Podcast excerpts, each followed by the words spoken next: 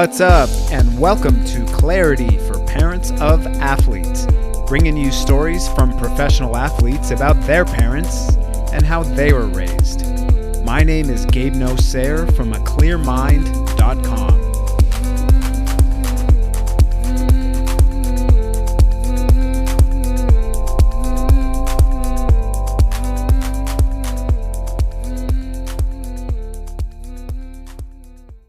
All right, and welcome to episode number 48. As always, I want to thank you for listening to this episode and any other episodes that you've listened to in the past. And if you haven't by chance, I strongly recommend that you do. There's some amazing interviews with some incredible athletes about their journeys. And there's also other episodes with informative people, such as the one today. And I'm just going to jump right into that one. This one is with Adam Krause, who is a PhD candidate in psychology at UC Berkeley. Now, Adam works with Professor Matthew Walker, who wrote the book Why We Sleep. And I read that book, and that's why I reached out to Adam because I was just really amazed with the amount of information on there. And I said, you know what, this also can really help parents to listen to and, and to benefit their children, of course, in sports performance, but really health performance as well. So, Adam and Dr. Walker work at the Center for Human Sleep Science. And Adam's educational background is in philosophy and cognitive science from UC Berkeley and is currently working on multidisciplinary techniques to examine the impact of sleep deprivation on human health and brain function. And he's really interested in the physiology of pain, something that a lot of athletes, if not all athletes, experience, of course, and also is interested in the interplay between sleep and the immune system. So, really important things for you as a parent, for all the athletes out there for anybody really in general. So, we cover a lot in this interview, including the amount of sleep that people need, both as a child and adolescent, because it is a little bit different. Uh, and of course, it's a little bit different for adults as well. We also talk about the different types of sleep, something called sleep paralysis, proper use of melatonin, and the importance of sleep on recovery, which is obviously a really, really important topic for all athletes. Now, I'm just going to leave you with a quick takeaway at the end, so please make sure after Adam and I sign off to just tune in for a little bit of my conclusion where I tie in the most impactful thing from the interview with Adam. All right, enjoy. All right, Adam, thanks so much for joining me today. You are in Berkeley, California. What's your last uh, your experience for the last few months for you been like?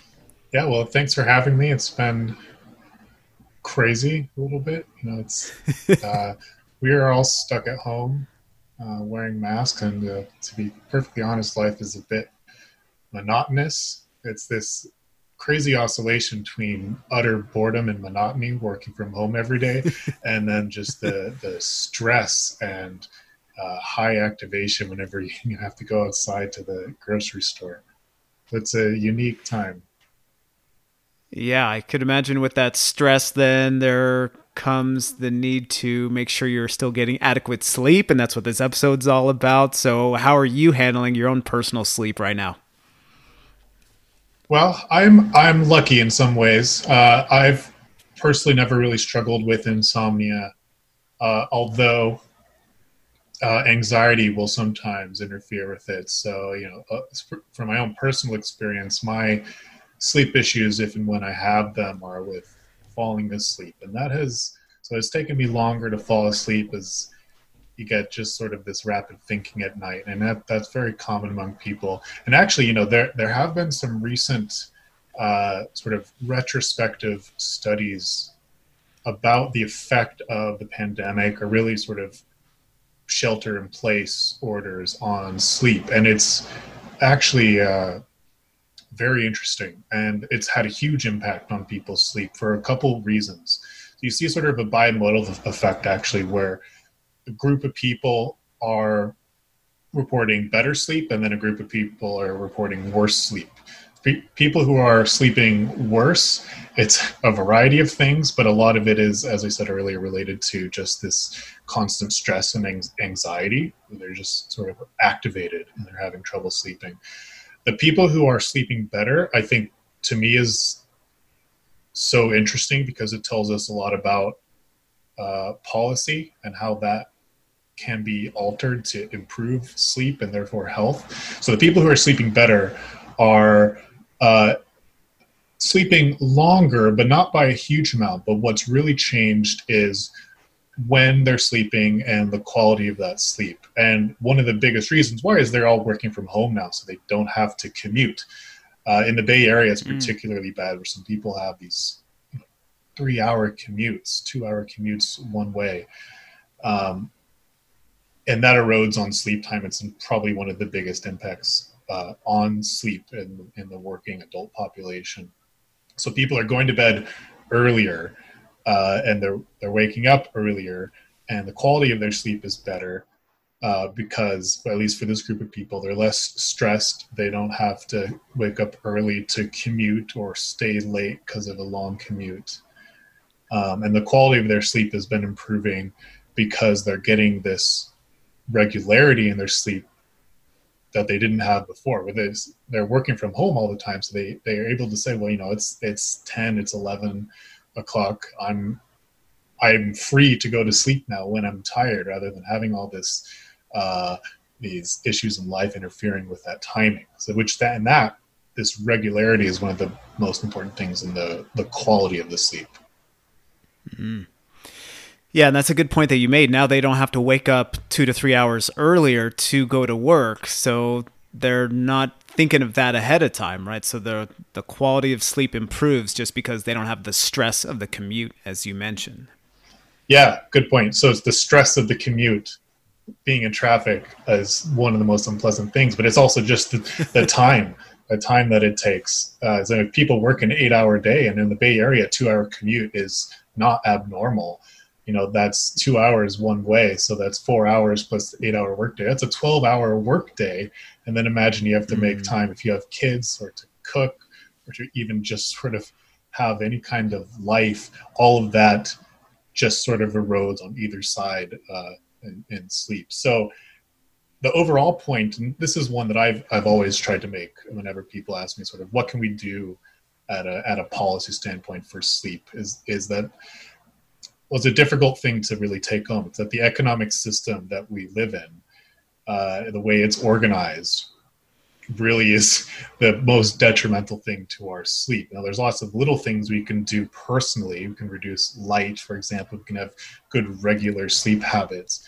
But the most powerful thing we can do is really uh, sort of shorten the workday in some ways or make room for sleep in other ways if that's sort of more remote work for example with less commuting. Uh, and, and mm-hmm. maybe we'll talk about this later but changing school start times is a big topic um, in the sort of sleep policy field is improving the length and quality of sleep and having all these other um, impacts on um, school performance. Mm-hmm and I imagine sports performance as well with the youth. And I'm, gl- I'm glad that you mentioned that. And I think maybe you know it's good to hear from somebody like you, who's an expert in this field. What are how long should people be sleeping if they're adults, if they're adolescents, and if they are children?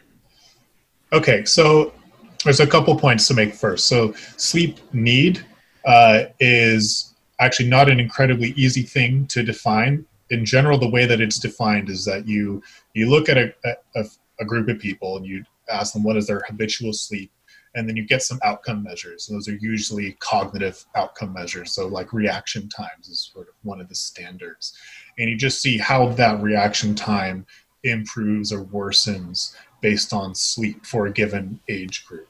So these are sort of what, what this is this is operationalization of sleep need in one particular domain. Now, sleep is for the whole body. So, the amount of sleep you might need for getting optimal reaction times might actually not necessarily, and we don't really know the answer here, be the the the uh, right amount of sleep you would need for cardiovascular or immune health. So there's all these systems interacting. So these are maybe just the headline It's just that th- these are loose guidelines. The second thing is that sleep need changes drastically throughout the, the lifespan. In general, it follows kind of uh, like a negative uh, exponential function. So just loosely, you need more sleep when you're younger than when you're older.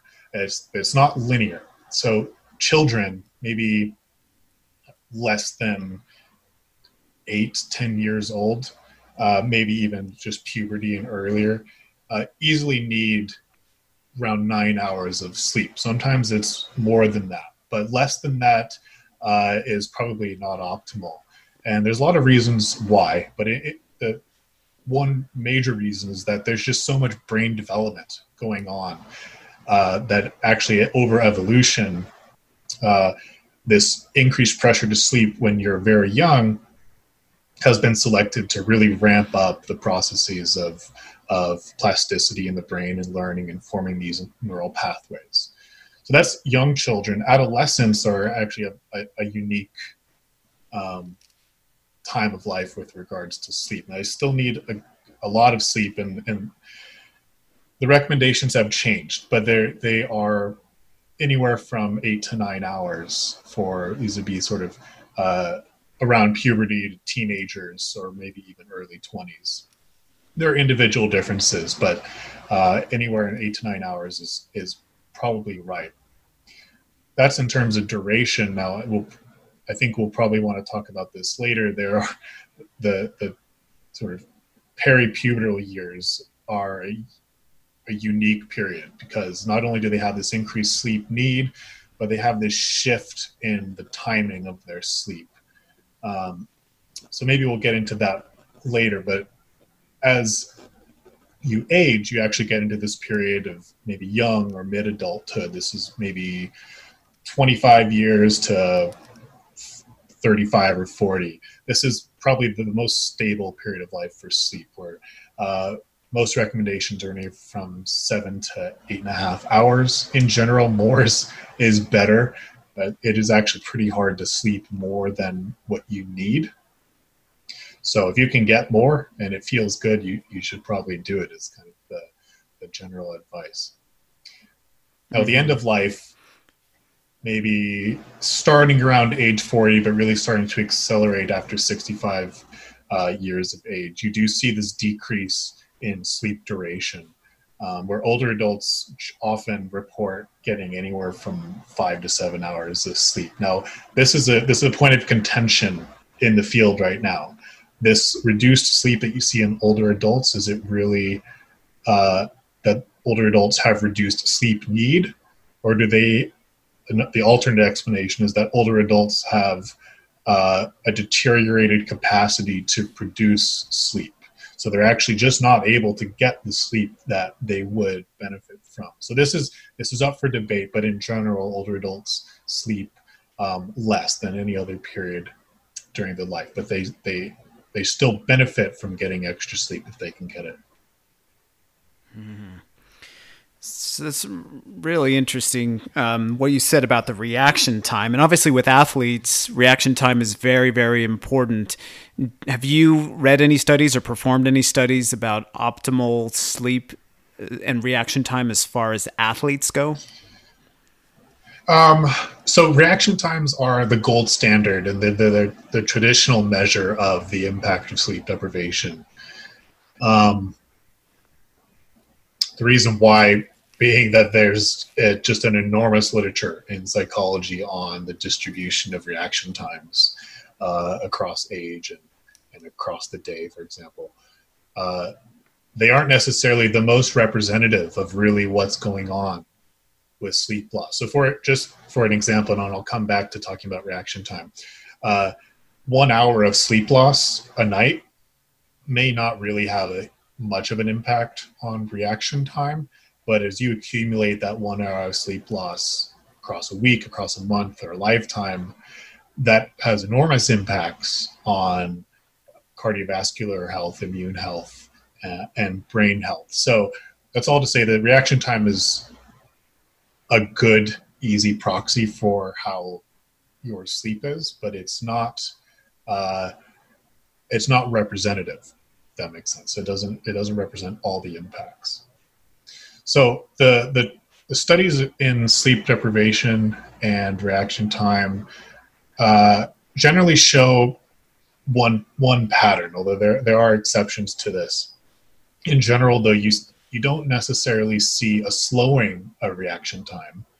You do to an extent, but it's actually relatively minor. So people mostly react with the same speed to a stimulus. And these stimuli, the way that these are studied in psychology, uh, we use a test called the, the PVT, uh, the psychomotor vigilance task. It's very simple little task where you you just look at a screen you have two buttons and as soon as a light comes on you press the button and this light comes on at sort of semi-random intervals. So you have to maintain that vigilance and respond as quickly as possible.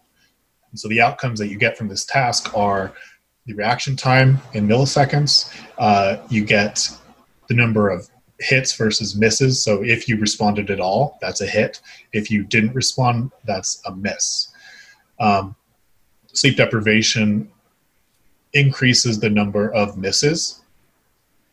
But what it does is it does this in like a sort of a semi random way. It increases the variability of these responses. So you're not consistent. There's, you can think of it as like an oscillation of your attention, where for a few seconds or a minute, you might really be focused on the task and your performance could look exactly as if you had slept perfectly well the night before uh, and then you kind of lapse into poor performance where you're missing them or you or you're only getting every other one um, every other stimuli. So you see this increase in the or in the variance of your responses. So you know one thing that i think a lot of people don't understand is is missing an hour or two a night consistently can really have an effect on your reaction time and, and other things as well. And I think maybe I think it's important for people to understand what sleep actually does for you. So could you describe a little bit more about that? What are the the biological benefits and the cognitive benefits to sleeping? Yeah, so th- this is a huge uh, a huge question actually.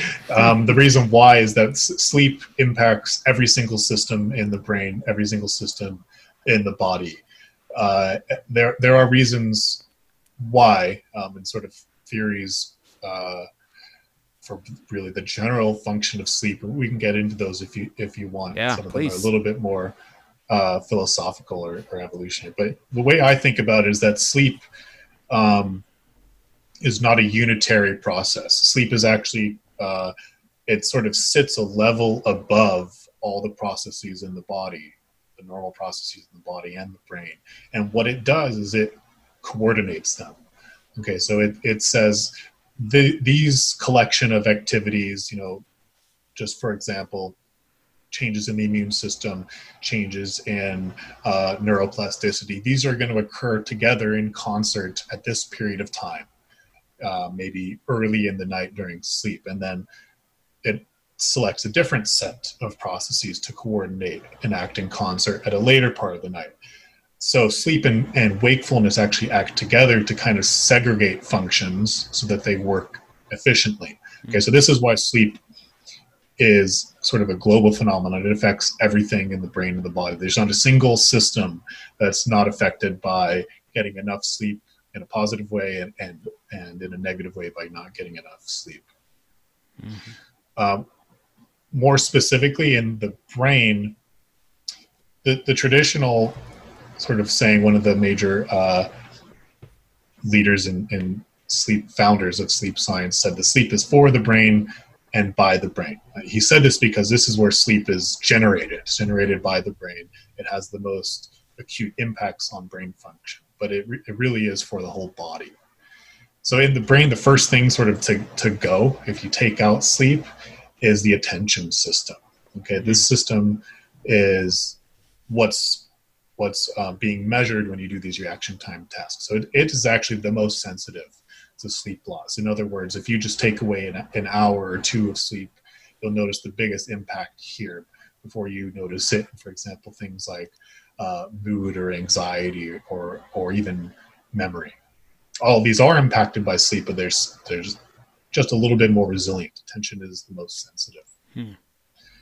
Um, what's going on exactly in terms of the brain net, these attention networks in the brain is still being explored, uh, but it has a lot to do with neuroplasticity and the efficiency of uh, communication networks within the brain.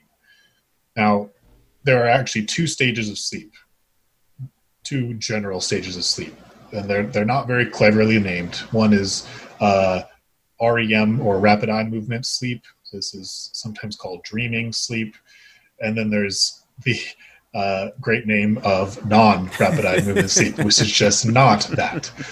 So these actually occur in in cycles, and on average across the night, they'll they'll cycle on a 90 minute oscillation. Uh, but this this is not sort of a evenly distributed oscillation. In other words, what I, what I mean by that is you get most of your non-REM sleep in the first half of the night and most of your REM sleep in the second half of the night. So one of the more recent theories of what sleep is doing or what these specific stages of, of sleep are doing for memory but also the attention systems is that non-REM and REM sleep are working in concert, and it's actually this cycling of mm. these two stages that's most important. So non-REM sleep, what you get early in the night, really increases neuroplasticity or the, or the, the remapping of brain networks. So the way to think about this is that when you're awake, you actually form all these connections between all sorts of new things that you've learned throughout the day. So every, everything becomes more connected in the brain while you're awake. Now, the theory of what non-REM sleep is doing is that it's selecting out of that new, you know, tangle of connections what are the most important ones, and it strengthens those that are important and it weakens those that are less important. So that's so not so it was long believed that this that non-REM sleep was for memory because it does this. But more recent studies have shown that actually you need both non-REM and REM to get the best benefit to brain fun- cognitive and brain function. Um, REM sleep after non-REM sleep strengthens important memories. REM sleep stabilizes them, so it uh, it reactivates memories um, that have been previously selected by non-REM sleep and stabilizes them, reconnects them with other memories so that they become more stable, less subject to forgetting. Uh, and whenever I'm talking about memory, I'm really talking about brain networks. So this applies equally to the attention systems. So non-REM and REM work together to really optimize the efficiency of brain networks and how communication is passed to, uh, uh, across the brain and how it's how it's processed and represented. So it's in concert, non-REM and REM. They work together to really optimize um, brain network efficiency, and that's really why attention is so sensitive because attention works with a tiny amount of data. It's very sensitive to how uh, efficient a network is processing the data because it does it so quickly and with so little information. Mm-hmm. So, how long are the cycles of REM sleep and non REM sleep? And what do you start with and what do you usually end with during your sleep? So, non REM sleep uh, is actually divided into three or, or sometimes four stages. Doesn't really matter which. This there's a tradition here. Uh, you can say three stages. So, as you fall asleep, as you first put your head down on the pillow, you go into what's called non-REM stage one, which is really not quite sleep. It's a transition stage where uh, you're not really conscious anymore, but you haven't your brain state hasn't really transitioned fully into a new sleep-like state. So this is a relatively short state. It's a transition state, and as you fall deeper into sleep, you go into stage two non-REM sleep. Uh, stage two be happy to talk about in more detail. It, it's a, it's a, a unique state uh, characterized by these oscillation called sleep spindles, which are these sort of rhythmic bursts of activity that is coordinated between different parts of the brain. So they are the hallmark feature of stage two non-REM sleep. You'll uh, early in night you'll stay in stage two for a good amount, but you'll cycle in and out of stage two and stage three, which is the deepest stage of non-REM sleep. That's where you see these large coordinated oscillations uh, where brain uh, neurons are acting in concert, where they all activate at once and they all go quiet at once in these huge, slow waves. And so non REM sleep is characterized by these slow waves in brain activity. that's where a lot of these plasticity processes I was talking about earlier occur. So you get most of this stage three and and and um, stage two non-REM sleep in the first half of the night. So if you're sleeping eight hours, the first four hours, but you will cycle out of stage three non-REM back into stage two and then up into REM sleep. And REM sleep is a unique state. It's it's actually more similar to being awake than it is to uh, being asleep in terms specifically non-REM sleep. If you just look at the activity of the brain, uh, it looks like you're awake. Hmm. Um, so it's a unique state. It's highly activated. Okay, your body is paralyzed. So if I'm looking at someone in the in a bed uh, and they're in REM, I couldn't tell you whether you know what their brain is doing. Could they obviously look like they're deeply asleep, but when I put my EEG electrodes on their head, um, it would look exactly as if they were awake and behaving, other than the fact that they're not moving. So there's this the the non-REM REM cycling is a cycling of sort of quiescence and these deep oscillations and uh, very sort of disorganized active wake-like activity during non-REM sleep. So these cycle on average nine, every 90 minutes. The, this cycling occurs throughout the night when you wake up in the morning, you're most likely to wake up out of out of REM sleep, which, like I said, occurs. There's a greater prevalence of REM sleep later in the night. Mm. So I I don't know if you've experienced this or people in your lab or if you've heard this. There have been times where I'll wake up in the morning and and let's say my my family's out doing something in the kitchen and I'm still asleep, but I could hear them, but I'm really I'm dreaming at the same time and there's been times where I will tell myself to wake up, you know, I'm like screaming at myself, but I feel that paralyzed feeling and I can't wake myself up. Have you ever experienced or heard anything like that? Yeah, so this is a pretty common um, phenomenon. It's a strange one. So this is called sleep paralysis, uh, and it's it's um, it's a unique state. And to be honest, there's a lot that we don't understand about it. It is actually incredibly fascinating for for a couple different reasons. But just in general, what is it? Uh, it's this sort of half wake, half sleep state um, where often coming out of REM sleep, your body will remain paralyzed, but you become conscious. And so you realize that you, you are awake, but you're unable to sort of generate these motor signals to your muscles to move. So sometimes it's experiences feeling feeling trapped, right? You, you just can't activate your body. It's often an unpleasant uh, experience for most people, but it's it's almost always benign. It doesn't really have um, doesn't really mean anything bad. So it's it's relatively common, particularly in children. We don't know why.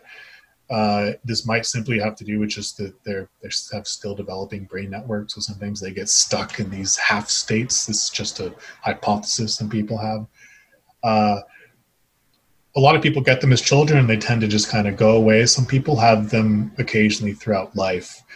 Um, again, they're benign, ex- with one exception. Uh, you will see it in narcolepsy. It's one of the common features of narcolepsy to get these sleep paralysis episodes. Um, and very occasionally, especially later in life, uh, sort of a resurgence or a reemergence of sleep paralysis sometimes is a uh, a symptom of some neurodegenerative disease, like like a dementia. Mm. So it is something to pay attention to, but it's not necessarily um, you know a, a, cause for alarm, particularly if you're if you're young and and otherwise healthy. Um, to me, the actually the most fascinating thing about sleep paralysis is um, most people experience these very common you could call them hallucinations where they feel like they are being watched or there's some intruder yeah, in the room. That's very common, almost a universal experience.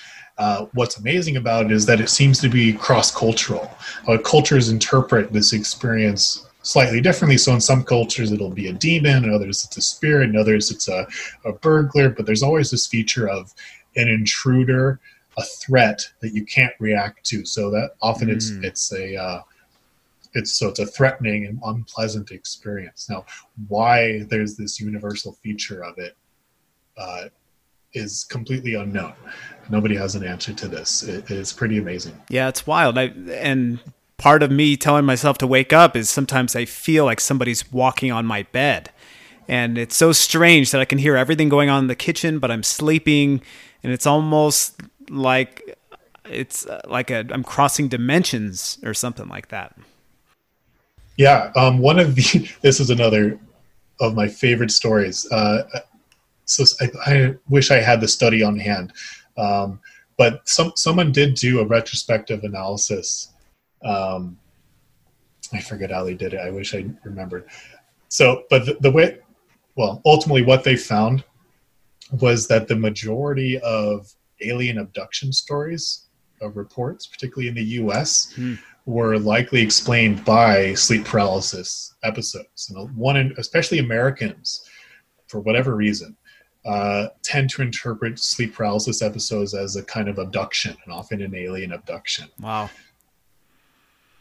Well, I don't think I was abducted, but maybe it happened and they zapped my memory like the Men in Black. I don't know yeah. what happened there. Um, so, you know, you you focus a lot on sleep deprivation and the relationship with pain and the immune system. What are some major things that you've learned regarding both of those things? Yeah, there, there's a lot we don't know. That's going to be a common theme in, in everything. I keep, I know I keep saying that, but uh, the, the, field of sleep science is actually relatively young. Um, I mean, REM sleep actually was only discovered in the 1960s, which is actually just mm. an amazing fact. I mean, we've only known that there's this unique brain state that everyone goes into every night for you know 60 years. It's that's nothing. Um, so there's a lot that we don't know. But regards to sleep, sleep and pain, actually, every almost everyone has understood that there is some connection. Ask anyone who's had you know a, a, back spasm or back problems they have trouble sleeping people with chronic pain often report that um, when they don't sleep well their pain is worse the next day so that people have long believed that there is some sort of reciprocal interaction here. The mechanisms are only very recently starting to get elucidated. So, so we did a recent study on on this, um, where we took healthy younger adults. These are college students. So these are these are people who are free of pain. They're kind of a blank slate of experimental psychology, and we deprived them of sleep and we tested their pain sensitivity. But crucially, we did this in the MRI scanner so that we could record their brain activity while they were processing that painful stimuli. Uh, and so, unsurprisingly, they were more sensitive to pain. But what we found that was really novel was that actually it was the activity in their brain that processes the pain that was altered. So, you know, loosely, uh, to describe this. The, the regions of the brain that initially register that incoming pain signal from the body, they were increased in activity. But this, these higher order regions of the frontal lobe um, and the limbic lobe, these two regions called the insula and the striatum, they were actually reduced in their activity after sleep deprivation. So this is a correlation in our study. So we, we weren't able to do sort of a causal manipulation that we couldn't really go into the brain, stimulate this region and say, okay, what does it do? What, how does this change experience of pain? But they're working in animals and some lesion work from humans suggests that these two regions, the insula and the striatum, are important in regulating and interpreting pain. And I think most importantly in generating these descending signals that go from the brain to the spinal cord that are able to modulate and sometimes even block pain. So, to take that together, sleep deprivation in the brain, at least in, in our paradigm, amplifies that pain signal as it comes in, but it's sort of inhibited in its ability to manage that pain and the and that that ultimately leads to the experience that we saw, which is just increased pain. It was more unpleasant. So, the sleep deprivation impacts how pain is processed in the brain, but there is in the body uh, a, a strong relationship with the immune system. This is so. This has also been known for a long time that the immune system does a lot for for pain processing, particularly in becoming sensitized to pain. So immune cells are actually very similar to neurons. They, they release a lot of the same chemicals. You, The way I think about it is that immune cells speak the same language that neurons do. So they can release these chemicals uh, called cytokines. These are pro inflammatory factors, and they are sensed by neurons in the body and, and actually also in the brain. And these cause all sorts of changes. Um, in the body, they tend to sensitize neurons. In, in other words, they become more active to the same stimulus. So if I give you, if I you know put a, a if I shock your leg and that's painful, um, if I then sensitize these neurons with cytokines, that same that same stimulus at the same intensity will be uh, more painful. And that's simply because it's sending a greater signal. It's become sensitized. So the immune system is one way that neurons are able to communicate with the rest of the body and respond to stimuli. So there, there's this deep interplay between the immune system and pain. Mm. More recently, though, the this sleep system has come in as a third player here uh, because it's been discovered how deeply connected the immune system is with sleep. There, this goes incredibly deep, and I don't, I don't think I need to get into how deep that goes, but they, they basically co-evolved. Sleep and, and the immune system co-evolved. They also speak the same language. So you put these three together: sleep, pain, and the immune system. One leading theory of of the relationship between sleep and pain is that sleep is impacting the immune system, but also the brain, and you get kind of this this double hit on pain, which which ultimately just leads to the experience of being more sensitive to pain and it feeling more unpleasant. Hmm. So I imagine with athletes, then if you know they they lose sleep, especially consistently, they're not going to be able to perform through a certain amount of pain. And of course, pain is there to let us know that hey, something doesn't feel good. Sometimes we need to stop but also sometimes we can keep going if it's just very very minor pain and but with sleep deprivation then the pain gets enhanced so then i imagine their performance goes down as well. Yeah exactly. And and pain is, is a weird thing. It's uh i got interested in pain because for the same reason i got interested in sleep is that it's on the one hand one of the most familiar universal experiences. But it, it, as soon as you just start to scratch the surface, it's completely mysterious. Uh, so, so as you say, pain is what it's evolved to do is to send a threat signal. It says it says pay attention to this. This could be damaging, uh, and to avoid it. Right? If you if you touch a hot stove, uh, that can damage you, and that's sensed, and then it tells your brain to you know, retract your hand. But pain is not always. It's not a one to one mapping. In other words, with uh, the actual threat of some stimulus. some, sometimes pain is is pathological. You see this often in chronic pain states, mm.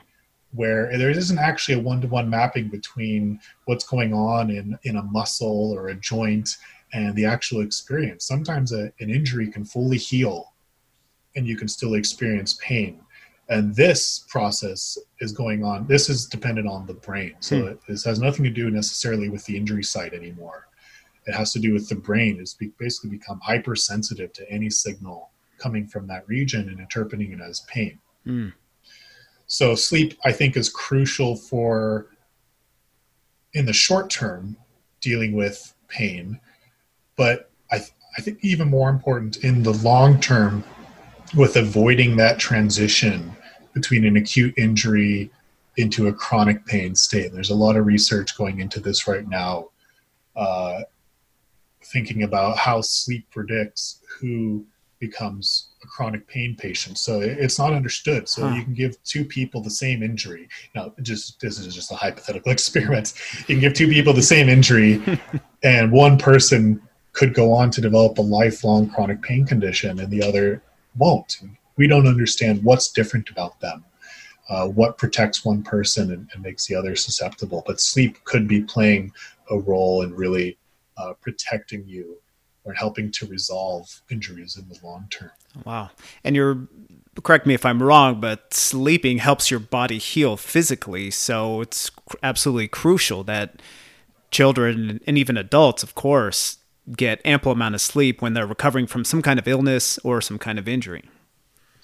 Absolutely. So, uh, as I said at the beginning, what sleep is doing is kind of a higher order process. It's it's coordinating all sorts of different mini processes in the body, and one of the things it's doing is releasing these growth factors.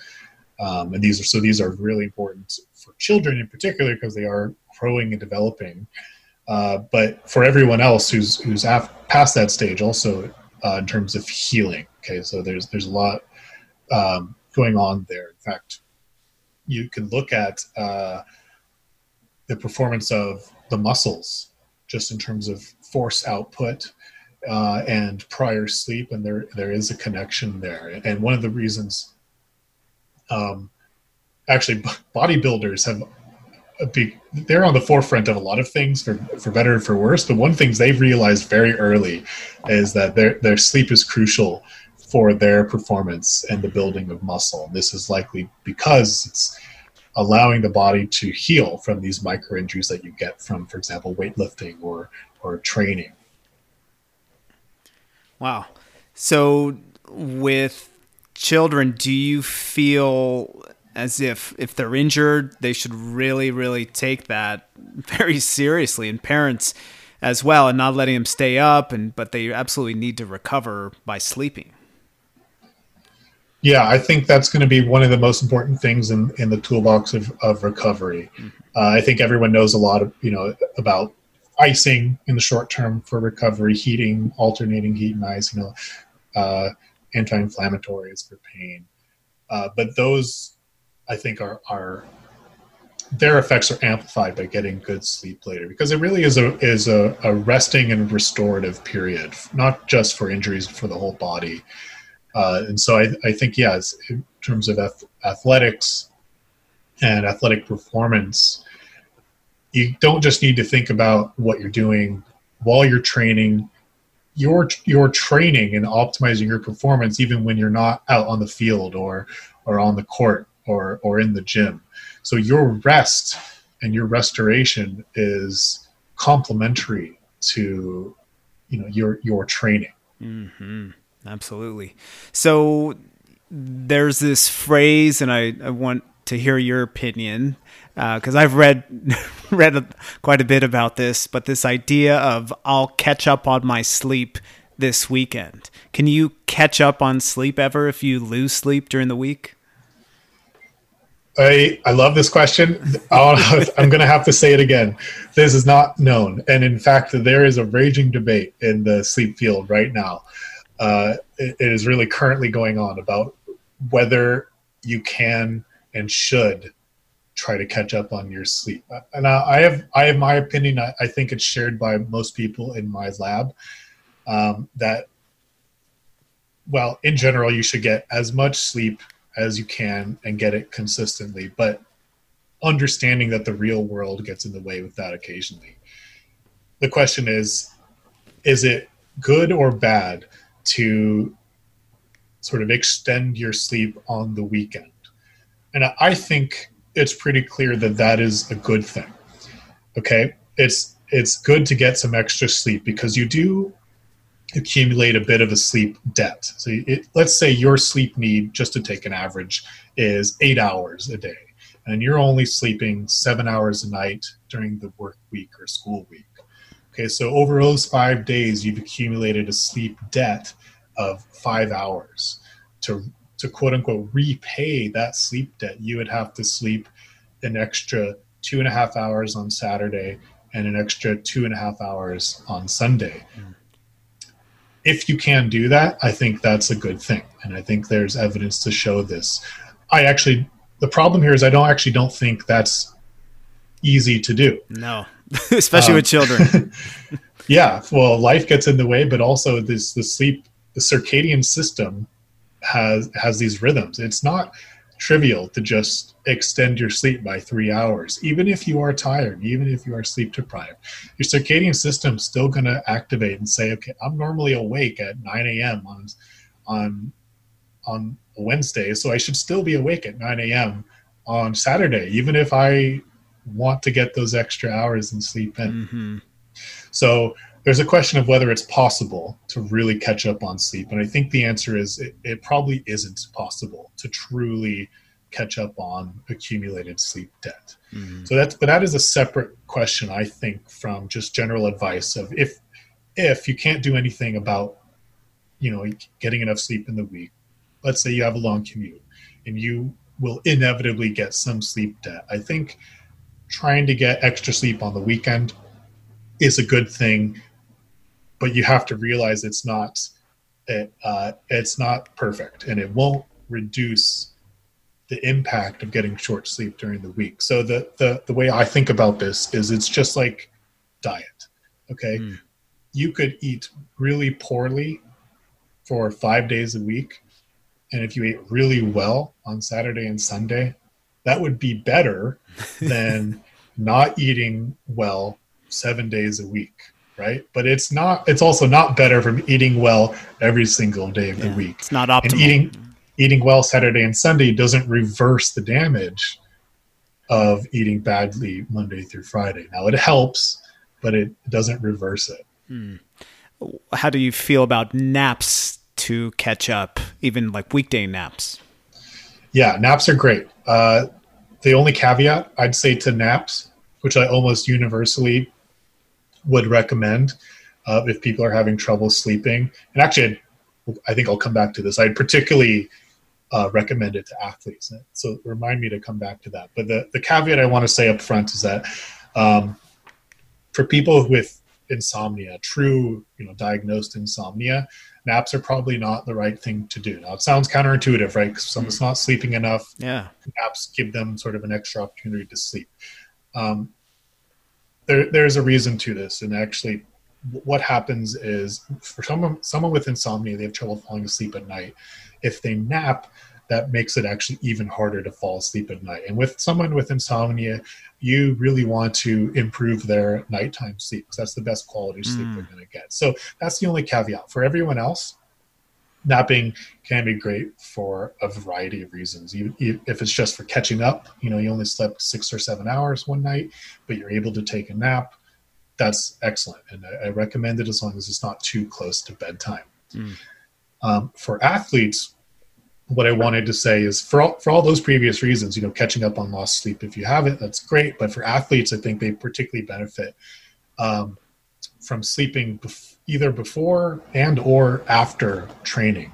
So I, I, I wish I remembered the name. I, I think it's I think it's LeBron James who sort of swears by a nap before playing. And there's several sort of elite athletes who swear by taking a nap right before playing. And it's not because they're not getting enough sleep. If, if you they actually look at their sleep, they they're getting a lot. You know, mm-hmm. nine hours for for an adult is a lot of sleep. Now they're at the elite level, so there's some different things going on there. But they are doing this this sort of pre-performance nap to really uh, optimize their performance, um, both cognitively but also so physically. So that would that's the benefit before training or performance. But I think actually for a for someone who's younger, someone who's still you know learning a sport, for example, uh, uh, I think of like um, I'm a big fan of baseball. So so pitchers when they're young, you know, they've they've mastered maybe the fastball and the changeup, and they're they're at the age where they're going to start experimenting with some more complicated pitches that that really take a particular type of complicated body coordination. They're going to really benefit from taking a nap after training, and this is a benefit on memory processing, particularly for what's called procedural or motor memory processing. So it's it's hugely important in learning. Do you have a length of time you recommend naps to go to, like a maximum amount? And then also, what's the the latest somebody should be taking a nap before they, uh, considering their bedtime? Yeah, um, it's it's tough. I, I don't think there's a minimum amount. I think uh, th- there's been studies that have shown benefits of naps as short as five or ten minutes. Mm um, so you know, get it when you can, squeeze them in. Uh, I think there is some discussion of what's too long, um, and it's I'd say less than an hour is probably what you want to go for. Um, some people might say less, you know, less than 30 minutes, but I, I think less than an hour is a good, good um, rule of thumb. But the reason why people say that is that there's not, it's not that there's a, uh, there's something detrimental about having a two hour nap. It's only that it interferes with sleeping at night. So it, just like someone with insomnia, it reduces that sleep pressure and it makes it harder to sleep at night. So you don't want to interfere with that nighttime sleep because that's going to be your best quality sleep. Um, but but napping can still be beneficial for for other reasons. Mm-hmm. Yeah, I found for myself if I take a nap, which is very rare because my son doesn't like to nap uh, for some reason, even though I beg him, um, but so I find if I'm after two o'clock at night or two o'clock in the afternoon, I think it's too late for me to nap. I've got to nap before that. Yeah, yeah, I don't know. Um, I don't know that that's been studied specifically, but that sounds about right. You definitely don't want to take a nap too close to bedtime. Mm-hmm. You'll just reduce that sleep pressure. It's just going to be harder to fall asleep later. Uh, I I think that's it's. This is a rule of thumb. I, I can't say I can cite a study that says this. Um, my intuition is saying, you know, at least uh, at least five or six hours before sleep would be sort of the minimum mm. gap. Mm-hmm. Probably, you know, more is better. Uh, but yeah, or I mean, if you look at what some cultures do that take a siesta nap as sort of this yeah this deep part of their their culture, they take it at, at a particular time. Now they're a little bit different in that they they actually go to bed really late, um, but they tend to take their naps right around two p.m mm. approximately. Uh, and there is actually a reason for this. It's not just tradition. Um, there's this. Uh, so there's basically this sort of um, dip in your drive to be awake. It's called the mid-afternoon dip, and it's it's this fluctuation in the basically the melatonin rhythms that we won't get into the mechanisms, not important, but on average, if someone's waking up around 8 a.m., around 2 p.m., there will be this dip. It's called the postprandial dip or the mid afternoon dip. Um, it's where people are sort of sleepiest in the middle of the day. So this is probably the best time to take a nap. Your body is sort of primed to, to go to sleep. Then it's it's far enough away from bedtime that um, it shouldn't interfere too much. Mm. So I'm glad you brought up melatonin uh, because I think a lot of people they may not fully understand what the supplement does for you. So, what are some considerations that you would advise people to take um, when they're taking melatonin? And in a safe manner and how much should they be taking and should they be taking it in, in certain circumstances hmm. so this is tough, and and people in the field will give you different answers. Uh, so I'll, I'll speak for myself here. I think almost always melatonin is is very safe. Probably one of the safest supplements out there.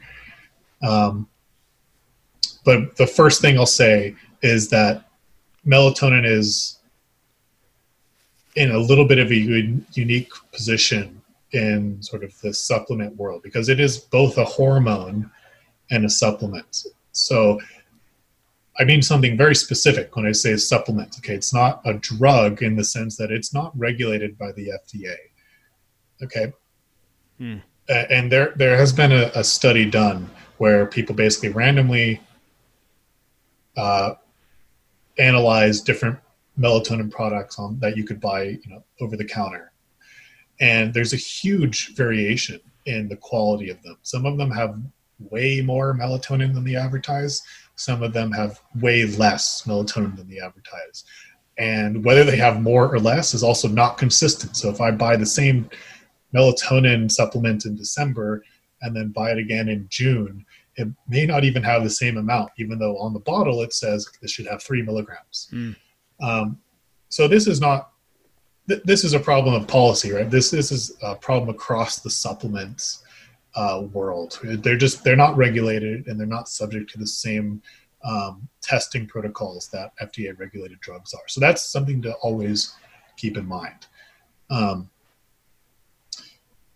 let's say that wasn't an issue, and you um, there, there were there were some good products in that in that paper. Uh, they were decent at least. That were relatively consistent. So let's say you have that. How much should you take? When should you take it? Who should take it? Uh, I think is an open question. I think in general people take way more melatonin than they really need. Uh, I've seen products that go as high as 12, 20 milligrams. That's way too much. I don't think there's any reason to take that much melatonin. I think on average you'll see them go around three to five milligrams. I also think that's way too much. Mm. Uh, I think maybe a milligram is probably a good amount, maybe even less. Um, I'd say start with less, and then if it does nothing, try a milligram.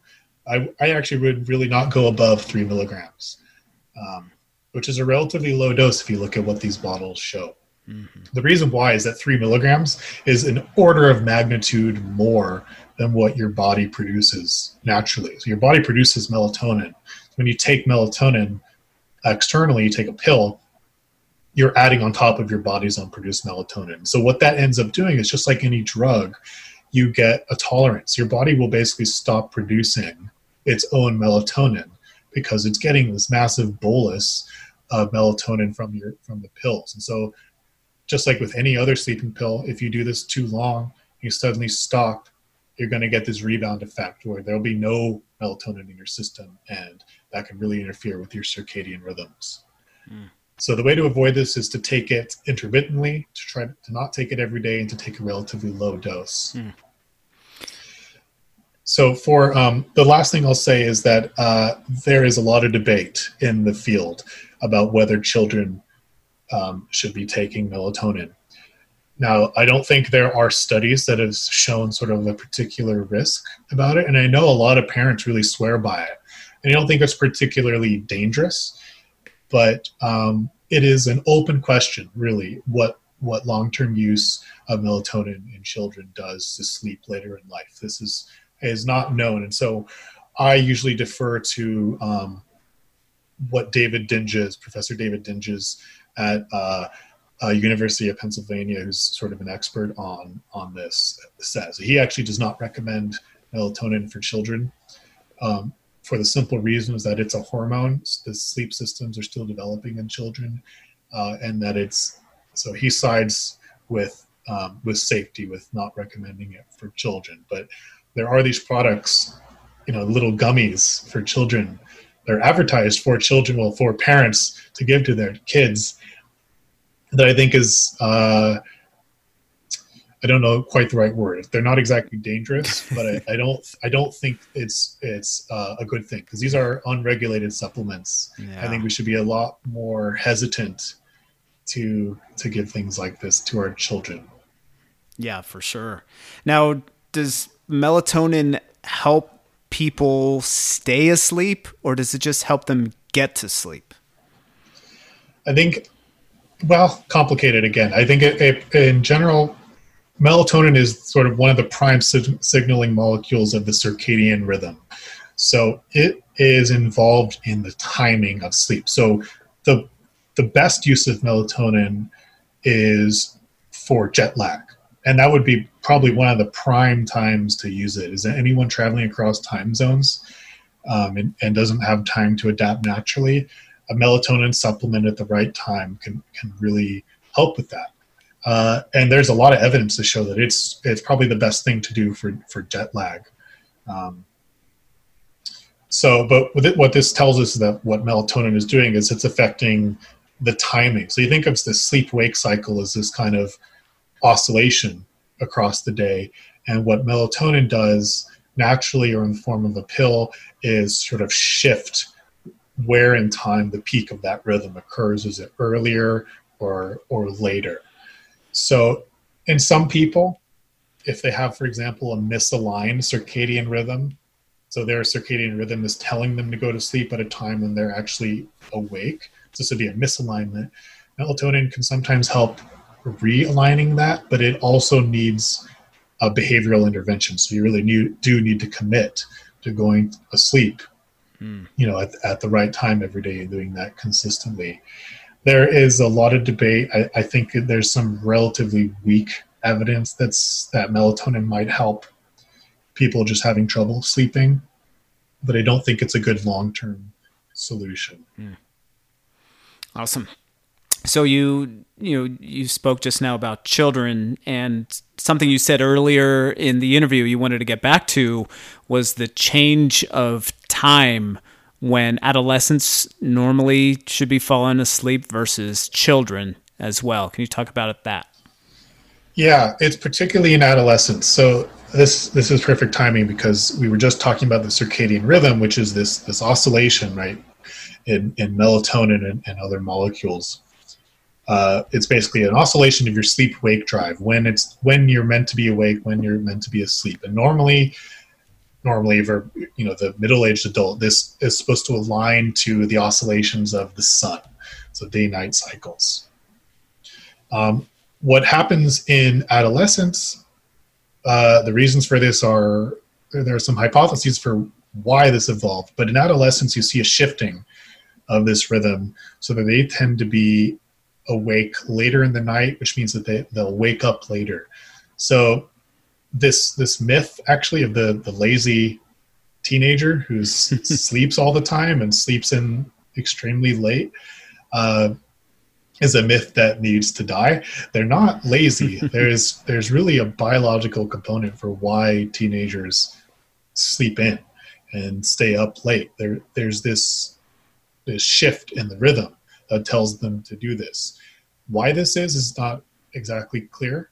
Mm-hmm. Uh, I don't think people know sort of in the body what really triggers this. It certainly has something to do with all the changes going on in, during puberty, uh, but psychologists have have thought that this is actually one mechanism to really kind of push the teenager out of the nest is it, it actually just misaligns their rhythm to that of their their home group or their their their um, their family mm. and it's the way that evolution has kind of pushed them out of the nest and forced them to be a little bit more independent just by t- changing the timing of when they're asleep versus when they're awake.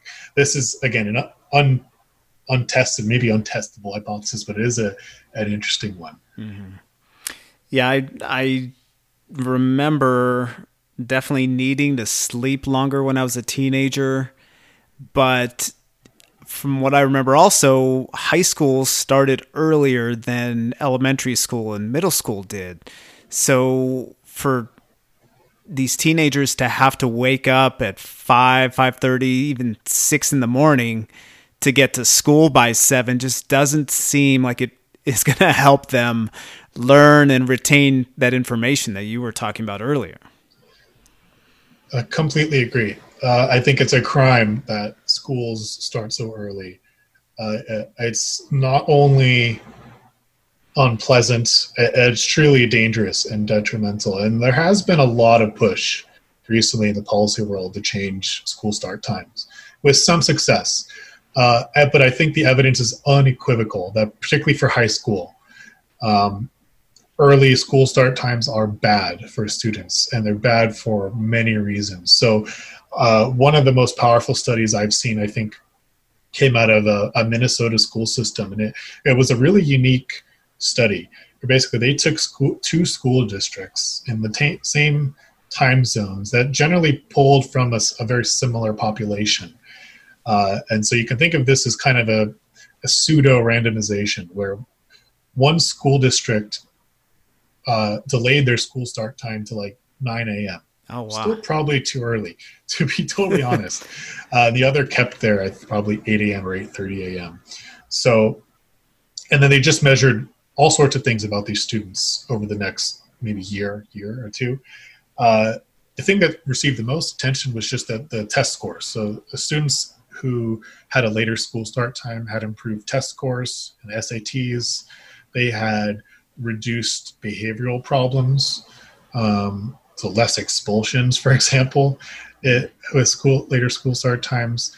Um, but the two, I think, most powerful findings from that study, uh, which really sh- should tell us that we need to change our, our policy here, is that the two biggest killers of, of teenagers in the United States are suicides and car accidents. Mm-hmm. And both of these were reduced by reducing school start times. Wow. That's amazing. Yeah, and I I think the more parents push and gather together and, and push the school districts and the state uh, Department of Education with these studies, that's really has that's going to be the only way to make change.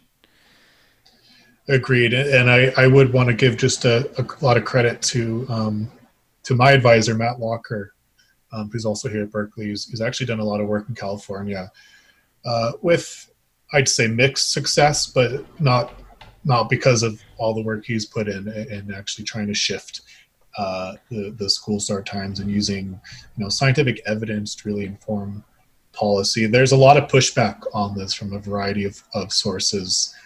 Um, surprisingly, from parents, actually, and and the reason why is is unfortunate. It's simply that you know if, if a school schedule shifts and then becomes misaligned from the work schedule. So mm-hmm. this really needs to be kind of a, a, a widespread shift, and I think not only will students benefit, but you know I think everyone will benefit from getting a little bit extra sleep. Yeah, absolutely. And I can imagine also if there's an idea if school gets pushed later, then sports after school also gets pushed later, then it has an effect on dinner and they can keep going with excuses after that. But it seems like it should be enough with a lower suicide rate and lower car accident rate among teenagers that that should be enough to make change. I agree, and you know, I'm I'm just wondering out loud right now is is with uh, this uh, the pandemic and everyone doing schooling from home. At least UC Berkeley now is has chosen to do um, a fully online fall semester, and I know things are still being worked out for high school and middle schools. Um, to what extent they'll be remote, but if they are remote in either a, a hybrid setting or fully remote, you know, this would be a great time to experiment with changing mm-hmm. the, the start times because it's so easy to do. Everyone's at home. Yeah, absolutely. And yeah, there's no more commuting the kids and parents have to do anymore. So it would be great. Now, you mentioned uh, earlier as well about sleep habits and sleep hygiene. What are some tips, maybe top 10, 20, however many you have, for parents to help their children develop good sleep habits? Yeah, so uh, habits, I think, is the key word. So consistency is probably the most important thing. So anytime you have to you, you change your your habits, that's difficult. There's a transition period, but being consistent, which unfortunately requires a little bit of discipline from you know, both a parent and a, and a child to, to, try and be relatively strict about bedtime and wake up time. Um, probably the simplest and best thing. Uh, that's because sleep quality also depends on sleep timing. And that timing is something that's built and solidified over time um, with a consistent sleep schedule. So consistency is probably one of the the most important things. Um,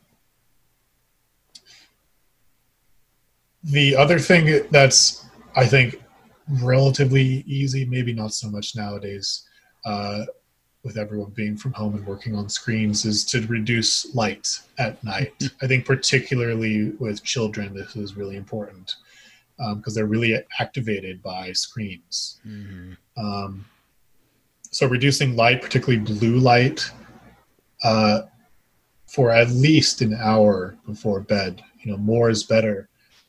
It uh, is really important to me. Think about how sleep evolved. You can really see how our the way that our kind of industrialized mechanized society it, it really works against our sleep system. Mm-hmm. Uh, you know, we evolved our sleep system evolved in a world without electric lights, without right. you know, electricity and and um, constant distractions. So people's rhythms were aligned to daylight temperatures and light cycles, and so they would go to bed a couple hours after the sun went down, and wake up when the sun came up. And so we're very disconnected from that. Now, I don't think it's possible in the modern world to go back to that. Um, but what that tells you is that, that that's what our bodies evolved for. So the closer you can get to simulating that, to having the consistency that the sun would normally give you, to having the darkness at night that the, the sun going down would normally give you, all of that is going to work together to improve the quality of your sleep. Mm-hmm. So all these kind of fall under the umbrella of sleep hygiene. Um, there's several other things, but I, I do want to mention my personal favorite. I, I found a lot of success with this, uh, and I, I, think is a good one for a couple of reasons, which is a hot shower at night. Right. Um, it's a it's a very simple one, and um, I, I, actually just love it because it works well for me personally. Some people I've I know have mixed luck with it, but it's an easy thing to try, and it has a little bit of biology behind why it works. So sleep is tied to temperature cycles, as I just mentioned. And actually, the drop in temperature when the sun goes down is an important cue in telling your body that it is time to prepare for sleep. So um, you can do an experiment, for example, if you if you warm up someone's bed. Um, people have done this in sleep labs. They, their sleep will be worse. It'll take them longer to fall asleep. But if you cool off their bed, they fall asleep much quicker and they sleep better. So there's this this dependency of temperature. So what a hot shower does is a little bit paradoxical. Uh, if you take a hot shower, as long as it's not too long of a hot shower, it basically heats up the, your skin, um, the outside of your body. This causes a dilation of the peripheral blood vessels. So heat actually leaks out from the inside out. Huh. Um, and you get a, a paradoxical cooling of your core body. And that's the cue that your body is really measuring to tell it when to go to sleep. So as long as you don't spend, you know, 30 minutes in a hot shower, you know, keep it to maybe five, 10 minutes of a, of a good hot shower to really just warm up the skin. When you get out and that water evaporates, you cool off the inside of your body. And that uh, is a, I, I have found a relatively effective way to, to cue your body um, to prepare for sleep. Mm. So now for me personally, and probably a lot of people out there, sometimes I wake up in the middle of the night and I start coming up with these brilliant ideas that just won't quiet down. What do you recommend for people who wake up in the middle of the night and can't go back to sleep right away? Yeah, uh, it's a tough one, uh, and and I've certainly experienced it. So there's, I think it depends a little bit uh, on on how frequently this is happening and whether it's sort of becoming a, uh, either it, either if it's, if it's a symptom of insomnia or or the development of insomnia. Um, first of all, th- this happens to everybody all the time. So I think the first thing I always say is to be forgiving actually to yourself. And a lot of people have this tendency, especially when they start to learn about how important sleep is, that they get very anxious about anything that impacts their sleep.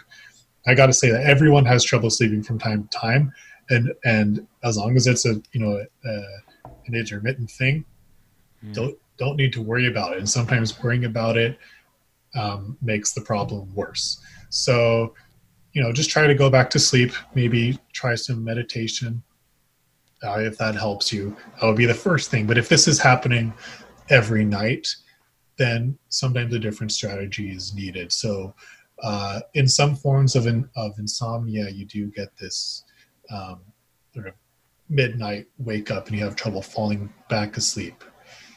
For people like that, it, it, ha- it the recommendation is actually to get up out of bed, to leave the bed, hmm. to do something relaxing, you know, preferably without a lot of light.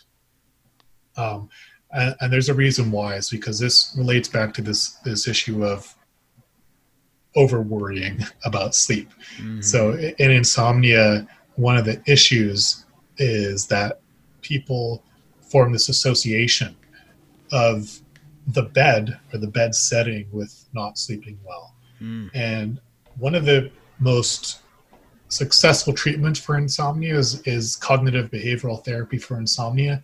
And one thing they do in this type of therapy is to break that association between being awake and being in bed. And so one of the recommendations is, you know, to never well, another way of saying this is to only use your bed for sleep. It's a privileged place for sleep. If you're awake, don't be in bed.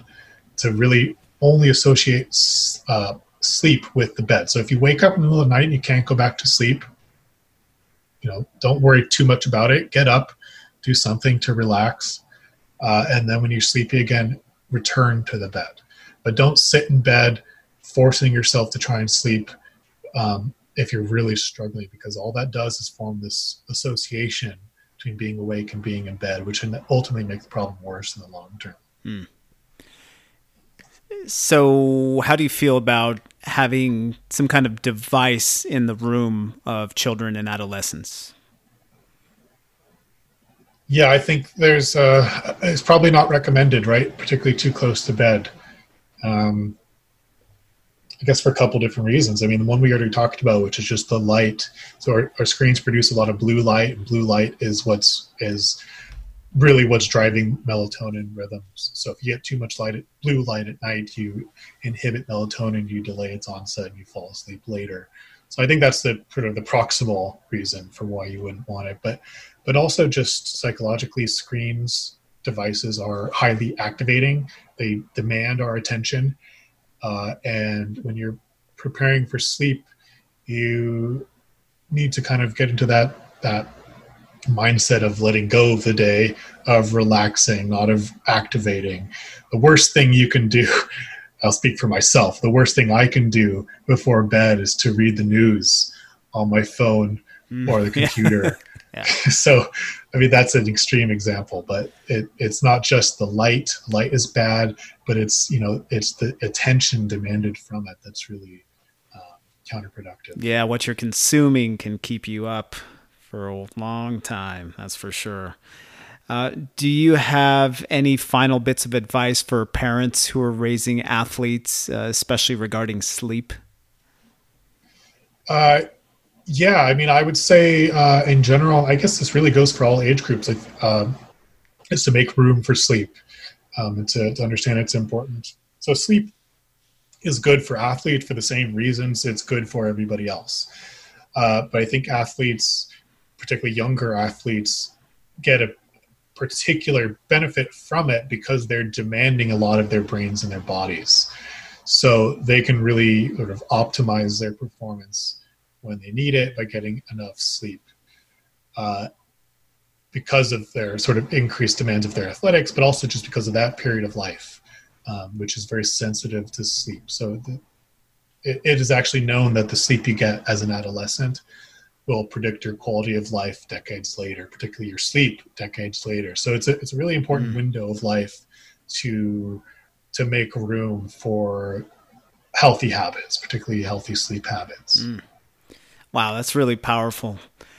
Adam, thanks so much for your time. If uh, you know, I'd like to put it out there that I feel like this was should go as towards credit of defending your dissertation. So you know, I look forward to uh, being able to call you Doctor Krause someday, and uh, wish you luck and during this period and everything else you have going on in your future.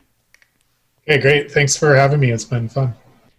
All right, I hope you enjoyed this episode with Adam as much as I did. is so informative, so many amazing bits of information there related to sleep.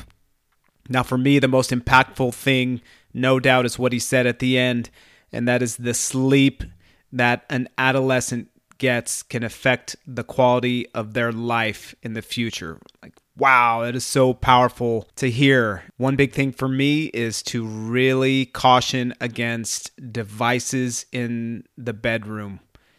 Especially at nighttime, and especially for younger children, because that just develops into a habit from when they become adolescents and then become adults.